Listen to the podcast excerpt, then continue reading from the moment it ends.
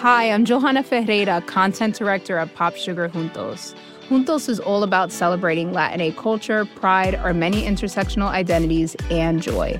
Thanks to support from Prime, there's so much to get into over at Juntos this month. From conversations with the Latinx minds behind our favorite new movies and resurrected TV shows, to thoughtful celebrity commentary and exclusive interviews with some of the biggest Latin music artists today. And it doesn't stop there. Get more of the music, movies, and shopping you love on Prime. Whatever you're into, it's on Prime. Visit amazon.com slash prime to get more of whatever you're into from streaming to shopping. And get all of our latest coverage at popsugar.com slash juntos. Con amor, Johanna. Chapter 13 Their intended excursion to Whitwell turned out very different from what Elinor had expected. She was prepared to be wet through, fatigued, and frightened. But the event was still more unfortunate, for they did not go at all. By ten o'clock, the whole party was assembled at the park, where they were to breakfast. The morning was rather favorable, though it had rained all night, as the clouds were then dispersing across the sky and the sun frequently appeared. They were all in high spirits and good humor, eager to be happy, and determined to submit to the greatest inconveniences and hardships rather than be otherwise. While they were at breakfast, the letters were brought in. Among the rest, there was one for Colonel Brandon. He took it, looked at the direction, changed color, and immediately left the room. What is the matter with Brandon? said Sir John. Nobody could tell. I hope he has had no bad news, said Lady Middleton. It must be something extraordinary that could make Colonel Brandon leave my breakfast table so suddenly. In about five minutes, he returned. No bad news, Colonel, I hope, said Mrs. Jennings as soon as he entered the room. None at all, ma'am. I thank you. Was it from Avignon? I hope it is not to say that your sister is worse. No, ma'am. It came from town and is merely a letter of business. But how came the hand to discompose you so much if it was only a letter of business? Come, come, this won't do, Colonel, so let us hear the truth of it. My dear madam, said Lady Middleton, recollect what you are saying. Perhaps it is to tell you that your cousin Fanny is married, said Mrs. Jennings, without attending to her daughter's reproof. No, indeed, it is not. Well, then, I know who it is from, Colonel, and I hope she is well. Whom do you mean, ma'am? said he, colouring a little. Oh, you know who I mean. I am particularly sorry, ma'am, said he, addressing Lady Middleton, that I should receive this letter today, for it is on business which requires my immediate attendance in town. In town? cried Mrs. Jennings. What can you have to do in town at this time of year? My own loss is great, he continued, in being obliged to leave so agreeable a party. But I am the more concerned, as I fear my presence is necessary to gain your admittance at Whitwell. What a blow upon them all was this. But if you write a note to the housekeeper, Mr. Brandon, said Marianne eagerly, will it not be sufficient? He shook his head. We must go, said Sir John. It shall not be put off when we are so near it. You cannot go to town till tomorrow, Brandon. That is all. I wish it could be so easily settled, but it is not in my power to delay my journey for one day. If you would but let us know what your business is, said Mrs. Jennings, we might see whether it could be put off or not. You would not be six hours later, said Willoughby, if you were to defer your journey till our return. I cannot afford to lose one hour. Elinor then heard Willoughby say in a low voice to Marianne, There are some people who cannot bear a party of pleasure. Brandon is one of them. He was afraid of catching a cold, I dare say, and invented this trick for getting out of it. I would lay fifty guineas the letter was of his own writing. I have no doubt of it, replied Marianne. There is no persuading you to change your mind, Brandon. I know of old, said Sir John, when once you are determined on anything. But, however, I hope you will think better of it. Consider, here are the two Miss Careys come over from Newton, the three Miss Dashwoods walked up from the cottage, and Mr. Willoughby got up two hours before his usual time on purpose to go to Whitwell. Colonel Brandon again repeated his sorrow at being the cause of disappointing the party, but at the same time declared it to be unavoidable. Well, then, when will you come back again? I hope we shall see you at Barton, added her ladyship, as soon as you can conveniently leave town, and we must put off the party to Whitwell till you return. You are very obliging, but it is so uncertain when I may have it in my power to return that I dare not engage for it at all. Oh, he must and shall come back, cried Sir John. If he is not here by the end of the week, I shall go after him. Ah, so do, Sir John, cried Mrs. Jennings, and then perhaps you may find out what his business is. I do not want to pry into other men's concerns. I suppose it is something he is ashamed of. Colonel Brandon's horses were announced. You do not go to town on horseback, do you? added Sir John. No, only to Honiton. I shall then go post. Well, as you are resolved to go, I wish you a good journey, but you had better change your mind. I assure you it is not in my power. He then took leave of the whole party. Is there no chance of my seeing you and your sisters in town this winter, Miss Dashwood? I am afraid none at all. Then I must bid you farewell for a longer time than I should wish to do. To Marianne he merely bowed and said nothing. Come, Colonel, said Mrs. Jennings, before you go, do let us know what you are going about. He wished her good morning, and attended by Sir John, left the room. The complaints and lamentations which politeness had hitherto restrained now burst forth universally, and they all agreed again and again how provoking it was to be so disappointed. I can guess what his business is, however, said Mrs. Jennings exultingly. Can you, ma'am? said almost everybody. Yes, it is about Miss Williams, I am sure. And who is Miss Williams? asked Marianne. What? Do you not know who Miss Williams is? I am sure you must have heard of her before. She is a relation of the Colonel's, my dear, a very near relation. We will not say how near, for fear of shocking the young ladies. Then, lowering her voice a little, she said to Elinor, She is his natural daughter. Indeed. Oh, yes, and as like him as she can stare. I dare say the Colonel will leave her all his fortune. When Sir John returned, he joined most heartily in the general regret on so unfortunate an event, concluding, however, by observing that as they were all got together, they must do something by way of being happy. And after some consultation, it was agreed that although happiness could only be enjoyed at Whitwell, they might procure a tolerable composure of mind by driving about the country. The carriages were then ordered. Willoughby's was first, and Marianne never looked happier than when she got into it. He drove through the park very fast, and they were soon out of sight, and nothing more of them was seen till their return, which did not happen till after the return of all the rest. They both seemed delighted with their drive, but said only in general terms that they had kept in the lanes, while the others went on the downs.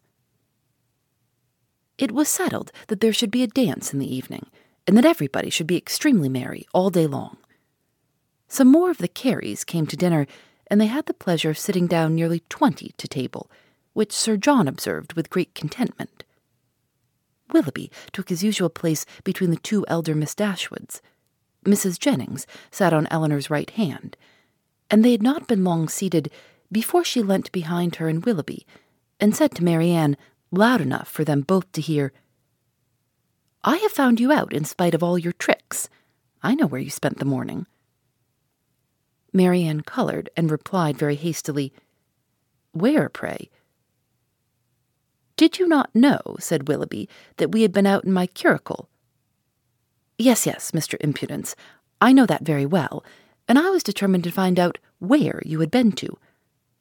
I hope you like your house, Miss Marianne. It is a very large one, I know, and when I come to see you, I hope you will have new furnished it, for it wanted it very much when I was there six years ago. Marianne turned away in great confusion. Mrs. Jennings laughed heartily, and Elinor found that in her resolution to know where they had been, she had actually made her own woman inquire of Mr. Willoughby's groom, and that she had, by that method, been informed that they had gone to Allenham and spent a considerable time there in walking about the garden and going all over the house. Elinor could hardly believe this to be true, as it seemed very unlikely that Willoughby should propose, or Marianne consent, to enter the house while Mrs. Smith was in it, with whom Marianne had not the smallest acquaintance. As soon as they left the dining room, Elinor inquired of her about it, and great was her surprise when she found that every circumstance related by Mrs. Jennings was perfectly true. Marianne was quite angry with her for doubting it. Why should you imagine, Elinor, that we did not go there, or that we did not see the house? Is not it what you have often wished to do yourself? Yes, Marianne, but I would not go while Mrs. Smith was there, and with no other companion than Mr. Willoughby. Mr. Willoughby, however, is the only person who can have a right to show that house, and as he went in an open carriage, it was impossible to have any other companion. I never spent a pleasanter morning in my life. I am afraid, replied Elinor, that the pleasantness of an employment does not always evince its propriety. On the contrary, nothing can be a stronger proof of it, Elinor. For if there had been any real impropriety in what I did, I should have been sensible of it at the time, for we always know when we are acting wrong, and with such a conviction I could have had no pleasure. But, my dear Marianne, as it has already exposed you to some very impertinent remarks, do you not now begin to doubt the discretion of your own conduct? If the impertinent remarks of Mrs. Jennings are to be the proof of impropriety in conduct, we are all offending every moment of our lives. I value not her censure any more than I should do her commendation. I am not sensible of having done anything wrong in walking over Mrs. Smith's grounds or in seeing her house. They will one day be Mr. Willoughby's, and if they were one day to be your own, Marianne, you would not be justified in what you have done. She blushed at this hint, but it was even visibly gratifying to her. And after a ten minutes' interval of earnest thought, she came to see her sister again, and said with great good humor, Perhaps, Elinor, it was rather ill judged in me to go to Allenham but Mr. Willoughby wanted particularly to show me the place, and it is a charming house, I assure you. There is one remarkably pretty sitting room upstairs, of a nice, comfortable size for constant use, and with modern furniture it would be delightful. It is a corner room and has windows on two sides. On one side, you look across the bowling green, behind the house, to a beautiful hanging wood, and on the other, you have a view of the church and village and beyond them of those fine, bold hills that we have so often admired. I did not see it to advantage, for nothing could be more forlorn than the furniture. But if it were newly fitted up, a couple of hundred pounds, Willoughby says, would make it one of the pleasantest summer rooms in England. Could Elinor have listened to her without interruption from the others, she would have described every room in the house with equal delight. Chapter 14 The sudden termination of Colonel Brandon's visit at the park, with his steadiness in concealing its cause, filled the mind and raised the wonder of Mrs. Jennings for two or three days. She was a great wonderer, as everyone must be who takes a very lively interest in all the comings and goings of all their acquaintance. She wondered, with little intermission, what could be the reason of it. Was sure there must be some bad news and thought over every kind of distress that could have befallen him, with a fixed determination that he should not escape them all. Something very melancholy must be the matter, I am sure, said she. I could see it in his face. Poor man. I am afraid his circumstances may be bad. The estate at Delaford was never reckoned more than two thousand a year, and his brother left everything sadly involved. I do think he must have been sent for about money matters for what else can it be? I wonder whether it is so. I would give anything to know the truth of it. Perhaps it is about Miss Williams. And by the by, I dare say it is, because he looked so conscious when I mentioned her. Maybe she is ill in town. Nothing in the world more likely, for I have a notion she is always rather sickly. I would lay any wager it is about Miss Williams. It is not so very likely he should be distressed in his circumstances now, for he is a very prudent man, and to be sure, must have cleared the estate by this time. I wonder what it can be. Maybe his sister is worse at Avignon and has sent for him over. His setting off in such a hurry seems very like it. Well, I wish him out of all of his trouble with all my heart, and a good wife into the bargain. So wondered, so talked Mrs. Jennings, her opinion varying with every fresh conjecture, and all seeming equally probable as they arose. Elinor, though she felt really interested in the welfare of Colonel Brandon, could not bestow all the wonder on his going so suddenly away, which Mrs. Jennings was desirous of her feeling. For besides that, the circumstance did not, in her opinion, justify such lasting amazement or variety of speculation. Her wonder was otherwise disposed of. It was engrossed by the extraordinary silence of her sister and Willoughby on the subject, which they must know to be interesting to them all.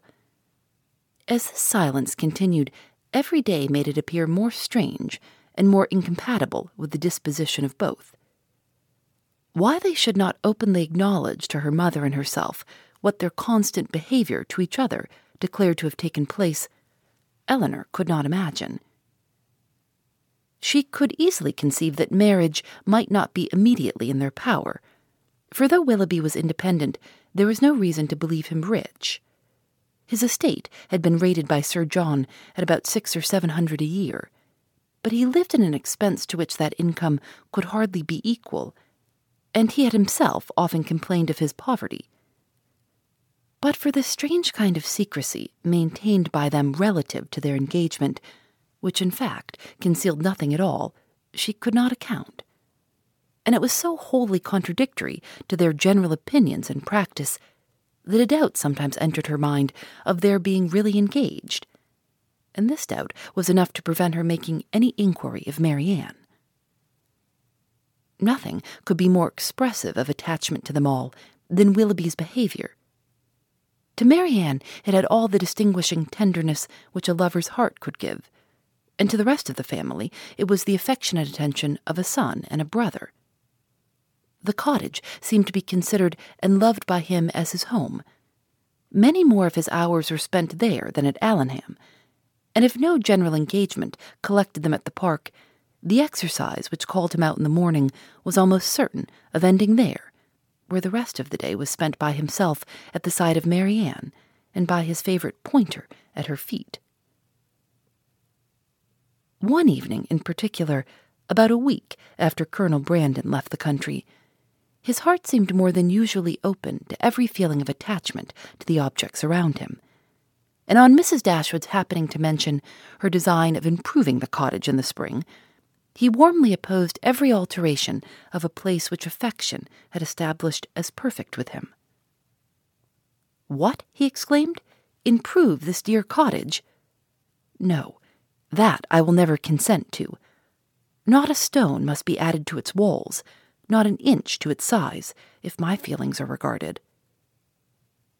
Do not be alarmed, said Miss Dashwood. Nothing of the kind will be done, for my mother will never have money enough to attempt it. I am heartily glad of it, he cried. May she always be poor, if she can employ her riches no better. Thank you, Willoughby, but you may be assured that I would not sacrifice one sentiment of local attachment of yours, or of anyone whom I loved, for all the improvements in the world.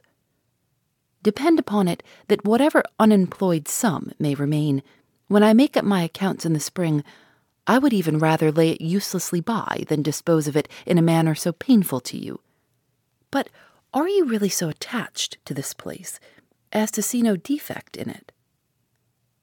I am, said he. To me, it is faultless. Nay, more, I consider it as the only form of building in which happiness is attainable.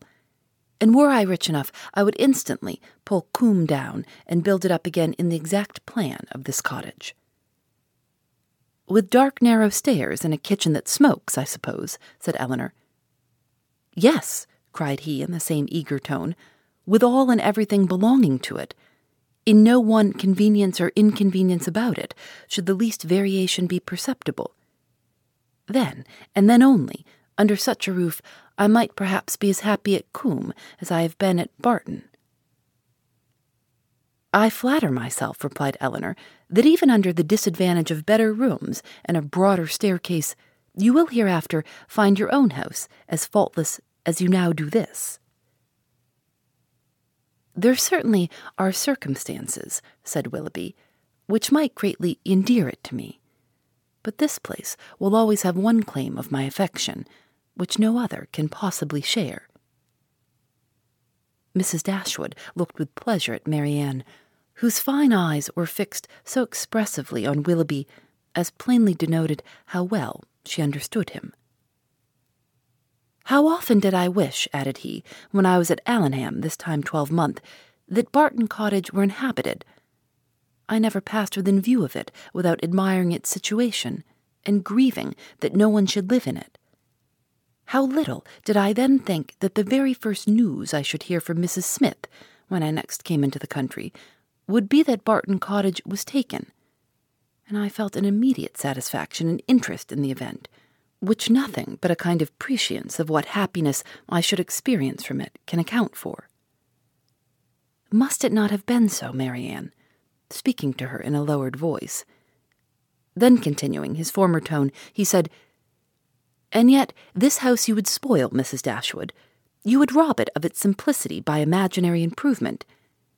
And this dear parlor in which our acquaintance first began, and in which so many happy hours have been since spent by us together, you would degrade it to the condition of a common entrance, and everybody would be eager to pass through the room, which has hitherto contained within itself more real accommodation and comfort than any other apartment of the handsomest dimensions in the world could possibly afford. Mrs. Dashwood again assured him that no alteration of the kind should be attempted. You are a good woman, he warmly replied, your promise makes me easy. Extend it a little farther, and it will make me happy. Tell me that not only your house will remain the same, but that I shall ever find you and yours as unchanged as your dwelling, and that you will always consider me with the kindness which has made everything belonging to you so dear to me. The promise was readily given, and Willoughby's behavior during the whole of the evening declared at once his affection and happiness. Shall we see you tomorrow to dinner? said Mrs. Dashwood when he was leaving them. I do not ask you to come in the morning, for we must walk to the park to call on Lady Middleton. He engaged to be with them by four o'clock. Phoebe Reads a Mystery is recorded in the studios of North Carolina Public Radio, WUNC.